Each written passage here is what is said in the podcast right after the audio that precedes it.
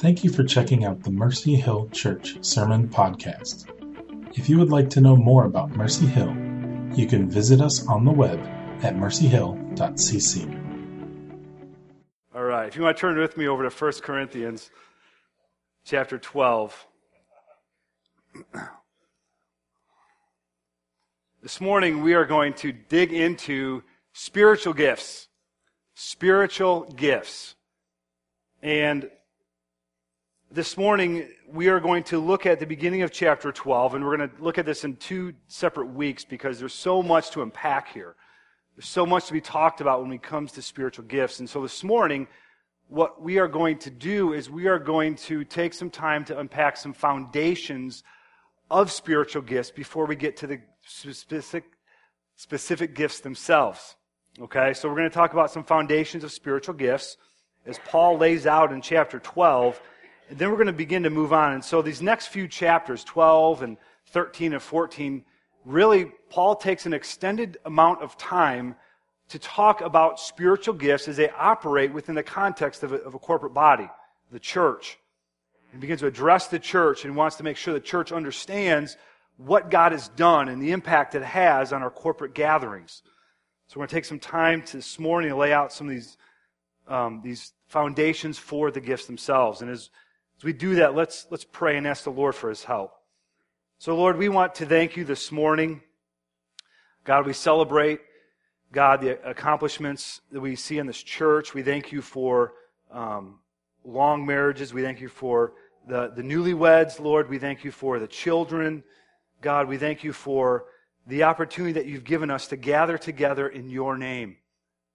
Lord, that we could gather together and hear your word proclaimed to us. And God, that you would be so gracious to turn our attention, God, our affections, our desires towards you. God, we know that, that distractions abound. God, but I pray this morning you would help us to fix our eyes upon you and all that you are and all that you've done.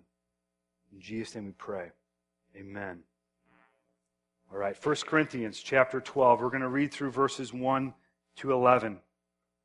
Now, concerning spiritual gifts, brothers, I do not want you to be uninformed. You know that when you were pagans, you were led astray to mute idols, however you were led. Therefore, I want you to understand that no one speaking in the Spirit of God ever says, Jesus is accursed. And no one can say, Jesus is Lord, except in the Holy Spirit. Now, there are varieties of gifts, but the same Spirit. And there are varieties of service, but the same Lord. And there are varieties of activities, but it is the same God who empowers them all in everyone. Verse 7 To each is given the manifestation of the Spirit for the common good. To one is given through the Spirit the utterance of wisdom, and to another the utterance of knowledge according to the same Spirit. To another, faith by the same Spirit. To another, gifts of healing by the one Spirit. To another, the working of miracles. To another, prophecy to another the ability to distinguish between spirits, to another various kinds of tongues, to another the interpretation of tongues. All these are empowered by one and the same Spirit, who apportions to each one individually as he wills. Now, the curious thing about the gifts is usually as we begin to unpack and talk about spiritual gifts, all of our questions are about the gifts themselves. This week, uh, Michelle's grandmother came, paid us a visit, and Nana is just the most precious lady in the world. She's born and raised in, in Mexico. She's in her mid 80s, and she came over this week to see us and the kids. And so one of our kids, as, as, as Nana comes over to the home, one of our kids walks up to Nana, and the first thing he looks at Nana and says, Where are the donuts? Because she sometimes brings donuts for our kids, right? I don't know if your kids have ever done that before. And he is more concerned about the gifts and not the giver. So we've got to tell, hey, hey, Nick. Okay, it was Nick. All right, I'll let the cat out of the bag. Okay, I'm sorry. Don't want to embarrass him. Don't go back and you know say something to him. Um, so, so we say to Nick, "Hey, bud, we're happy that Nana's here. It's it, it's it's great that she's here. We are so glad that Nana's here with us, and and, and it's such a blessing to have." we are not concerned about the donuts. It's, it's more about the fact that she's here. And we're excited that she's coming. And we're excited that she's going to spend some time with us and have, have lunch with us. And, but Nick's only thinking about the donuts, right? Now, he's more concerned about the gifts and not the giver. When we, get, when we come to spiritual gifts, oftentimes we begin by asking questions about the donuts when we should be asking questions about the giver of the gifts. And so that's the thing that Paul begins to hammer, especially as we look into verse 3. Spiritual reality is that by the Spirit are we able to say, Jesus is Lord. Jesus is Lord. It's, it's the supremacy, the absolute supremacy of Jesus Christ in everything. As we look through Colossians chapter 1, it begins to talk about Jesus Christ. I'm going to just turn there real quick. You don't have to turn there, I'll, I'll read it. But Colossians chapter 1, it's this beautiful picture of, of who Jesus Christ is. He is the image of the invisible God, the firstborn of all creation, for by him all things were created, in heaven and on earth, visible and invisible, whether thrones or dominions or rulers or authorities. All things were created through him and for him. And he is before all things, and in him all things hold together. And he is the head of the church, the body of the church. He is the beginning, the firstborn from the dead, that in everything he might be preeminent. For in him all the fullness of God was pleased to dwell, and through him to reconcile to himself all things, whether on earth or in heaven, making peace by the blood of his cross. It's his this overwhelming obsession with Jesus Christ that Jesus is Lord. Paul says almost similar things in Philippians chapter 2 that said, the name of Jesus, every knee will bow and every tongue confess that he is the Lord. That is a promise that will happen. 1 Corinthians chapter 1 verse 31. It's Jesus Christ again. It's this magnification of Jesus Christ. It's his obsession with Jesus Christ, that he is the Lord. Jesus Christ. Paul says, I, I made it my aim to know nothing among you in the church except Jesus Christ and him crucified. The good news of Jesus Christ transforms and changes us, radically determines our destiny, our eternity in Jesus Christ. We are forgiven, we are set free, we are redeemed. We have faith in Jesus Christ. We trust in Him for the forgiveness of our sins. Died on the cross for us, took our place, took our judgment. We are transformed and changed. Jesus is Lord. Read this quote from Charles, I'm sorry, Charles, from William Barclay. Not Charles Barclay, different guy. I don't think Charles Barclay has ever written a commentary on 1 Corinthians, but Thank goodness that William Barclay did. We're going to read from him. The word for Lord was a tremendous word. It was the official title of the Roman emperor. It was the word by which the sacred name Yahweh was rendered in the Greek translation of the Old Testament scriptures. When people could say Jesus is Lord, it meant that they gave to Jesus the, their supreme loyalty of their lives and the supreme worship of their hearts. That is what Jesus is Lord means. It is all about Jesus. It is all about Jesus. Everything is for Him.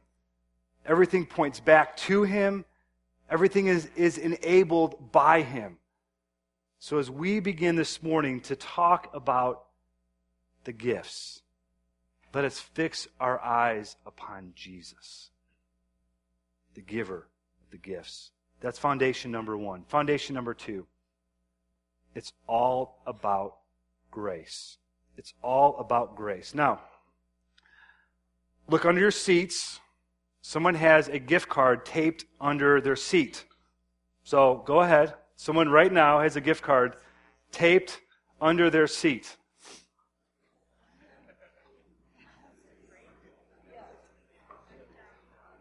Has anyone found the gift card?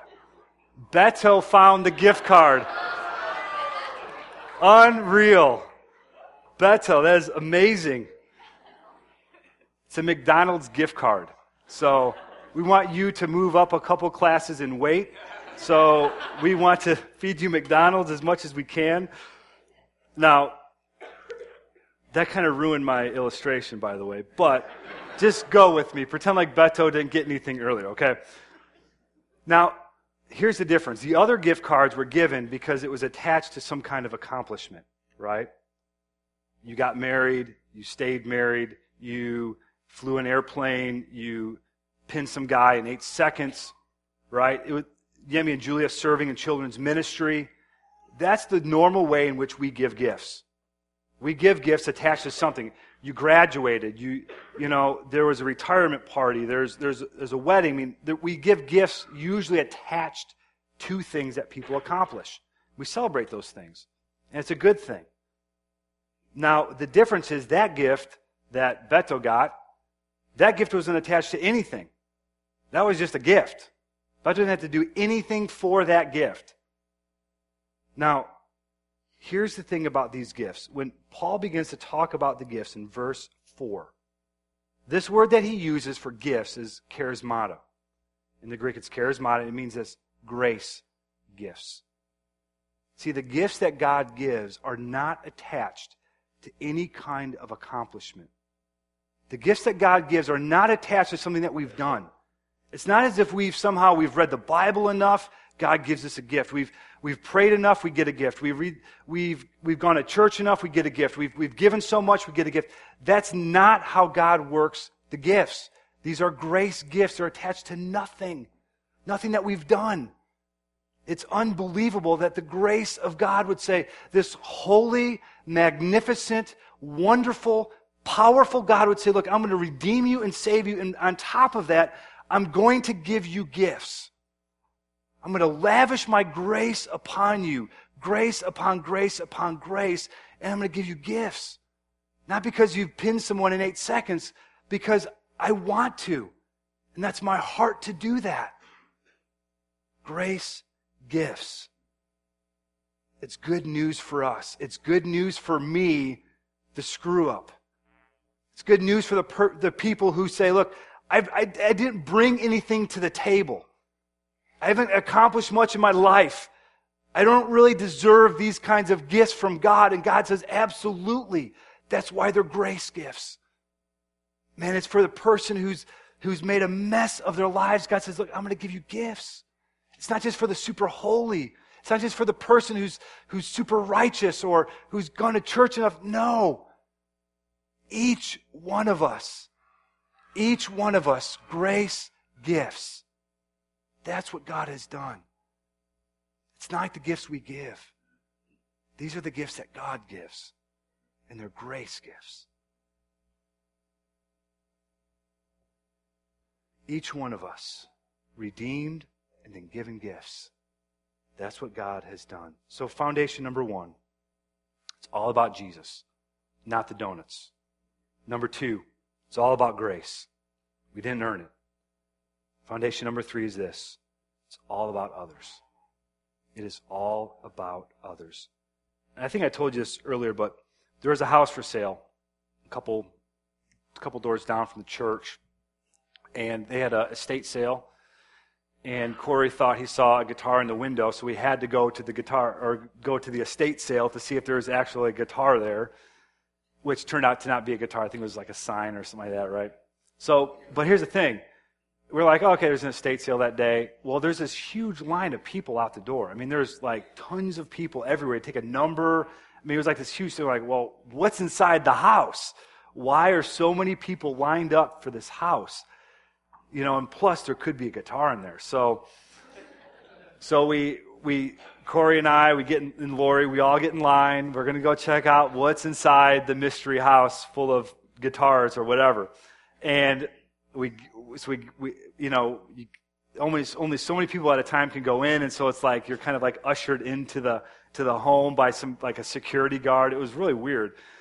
And we get into the house and the house is chocked full. I mean, I can't tell you how full this thing was of like trinkets, like knickknacks, like little metal statues of horses and dogs and, you know, other collectible. They had like 14 trombones and just all kinds of just stuff, but just a lot of stuff. So in the basement, they would have shovels and they would have 10 shovels and they would have, you know, 14 hand saws and 10 hammers and uh, just, it goes on and on and on and on. I mean, every, every room of that house was just, wasn't, you didn't have one of something, you had a hundred of it. And it was all junk. That's why everyone was leaving without anything. I mean, everyone was waiting in line and no one was buying anything on the way out. It was, it was just, it was unbelievable. We should have been like, hey, no one's left with anything yet. Maybe we should just get out of line now. Why, why wait, right? They kept it all for themselves. They passed away. They had collected these trinkets or knickknacks. I mean, it must have been a long, long time. But they hoarded. And it was stuff that no one wanted. And in the end, people are leaving empty handed. They spent their lifetime collecting and hoarding stuff that nobody wanted. They kept it all for themselves. See, the law of love, as we've been talking about the past few weeks, the law of love demands that we consider other people. That in the way that we spend our time and our money and our energy and all that God has given to us, the gifts that God has given to us for the blessing and the care and concern of others. That is what the law of love demands. Verse 7 To each one is given the manifestation of the Spirit. Man, to each one, each one of us, each one of you, every person who's called upon the name of Jesus Christ and trusted in Him for salvation has been given a gift, a manifestation of the Holy Spirit, and it's been given to you for a reason. That reason is this it's for the common good, it's for other people. It's not so you can collect this, this whole this whole trove, this whole treasury of, of stuff. Pack it away in your house. Pack it away in your life, these gifts that God has given. Say, no, it's only for me. That's not it at all. See, the purpose of the gifts are for giving. That's the purpose of the gifts. They're for giving. They're for us to give away. The spiritual gifts are given to each believer so that they could bless and care for and love the people around them. It's for the common good. See, we want to glorify God with our lives. We want our lives to magnify Jesus Christ. In everything that we do, we want our lives to lift Jesus high, that many people would see and know who he is. And then he's given us spiritual gifts. He's given us spiritual gifts to each one. He says, I want you to use these spiritual gifts to glorify me. How do we do that? By serving others. When we think about the way in which we glorify God with our lives, oftentimes it means for us making little decisions in the private that would honor and glorify God. No, I won't look at that. No, I'm not going to do this. No, I want to read my Bible. I, I, want to pray. All these things which do glorify and honor the Lord. Those are good things. But God says, look, I've given you the gift specifically so that you can glorify me in, by serving other people for the common good. This is why they've been given in the first place. It's not even about us. It's about the other people sitting around us. That's why God has called and given to each one of us gifts. And this can only be accomplished corporately. It cannot be accomplished individually. It has to be a corporate expression of what God has done. Our commitment to God and the love for Him must be lived out in the context of community. It has to work that way. There is no other way. According to God's word, I believe there is no other way to live this out. It's for the common good, not for my good. It's for the common good, good of all people. Must be celebrated that way. A few years ago, I should say probably longer than a few years ago, uh, Michelle and I went to a Cubs White Sox game. All right. Now, it was at Wrigley Field. We're Cubs fans. Yes. Uh, yeah. So I can I can hear cheers, I can hear boos, you know, like whatever. All right. We like baseball. We like the Cubs. We, we don't hate the Sox. We just like the Cubs better. Now, we are at the Cubs White Sox game. It's a beautiful Saturday afternoon. It is magnificent outside. It is sunny. It is wonderful.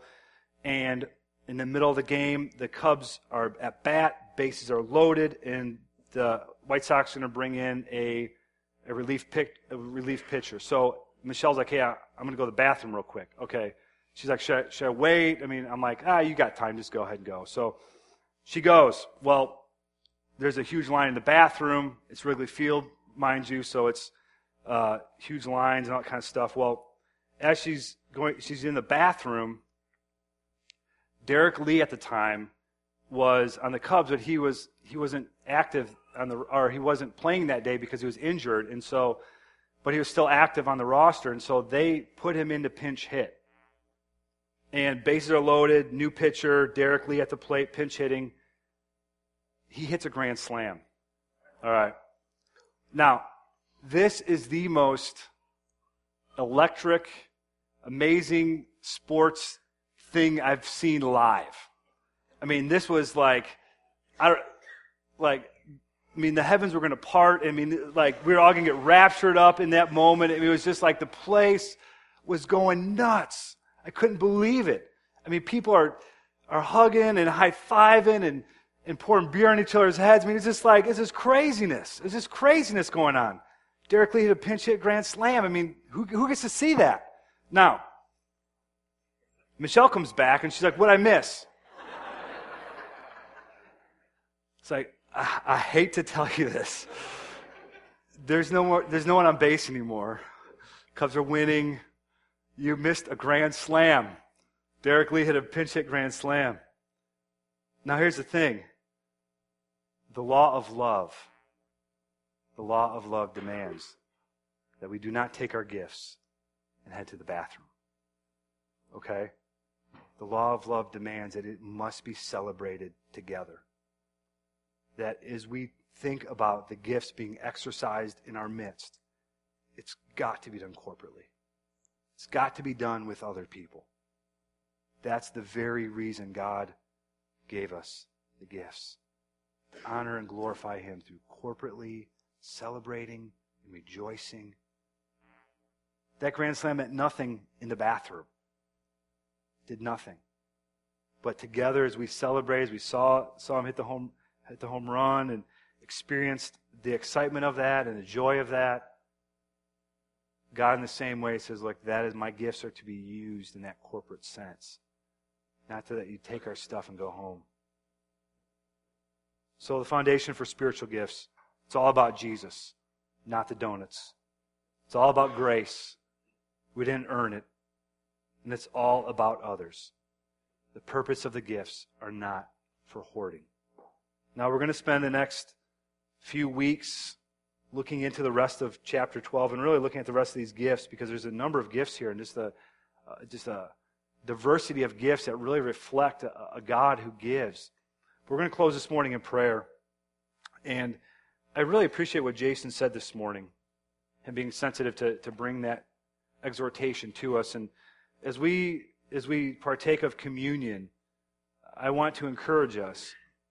As Jason said this morning, as we talked about last week, if there are things in our lives that we need to get right with people, with one another, with family, with, with whatever is going on in our lives, that we would take care of that business first in honoring the Lord, and then take communion second. Whether that means you hold off this week and you take it next week or whatever that looks like. But I want to I want to encourage us to do that. As we as we begin to talk about spiritual gifts, let us remember it is all about Jesus. Let's pray. Jesus, thank you that you are the gift giving God. God, that you love to give gifts, good gifts, gifts that bless and encourage and strengthen, gifts that meet us where we are and not based upon any kind of prior accomplishments that we've done, purely a gift of your grace.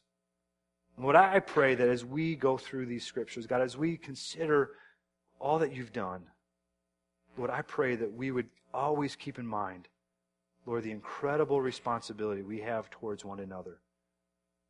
God, that by your Spirit, we would be the very people of God who would bless, courage, strengthen, and help serve each other. In your name we pray. Amen.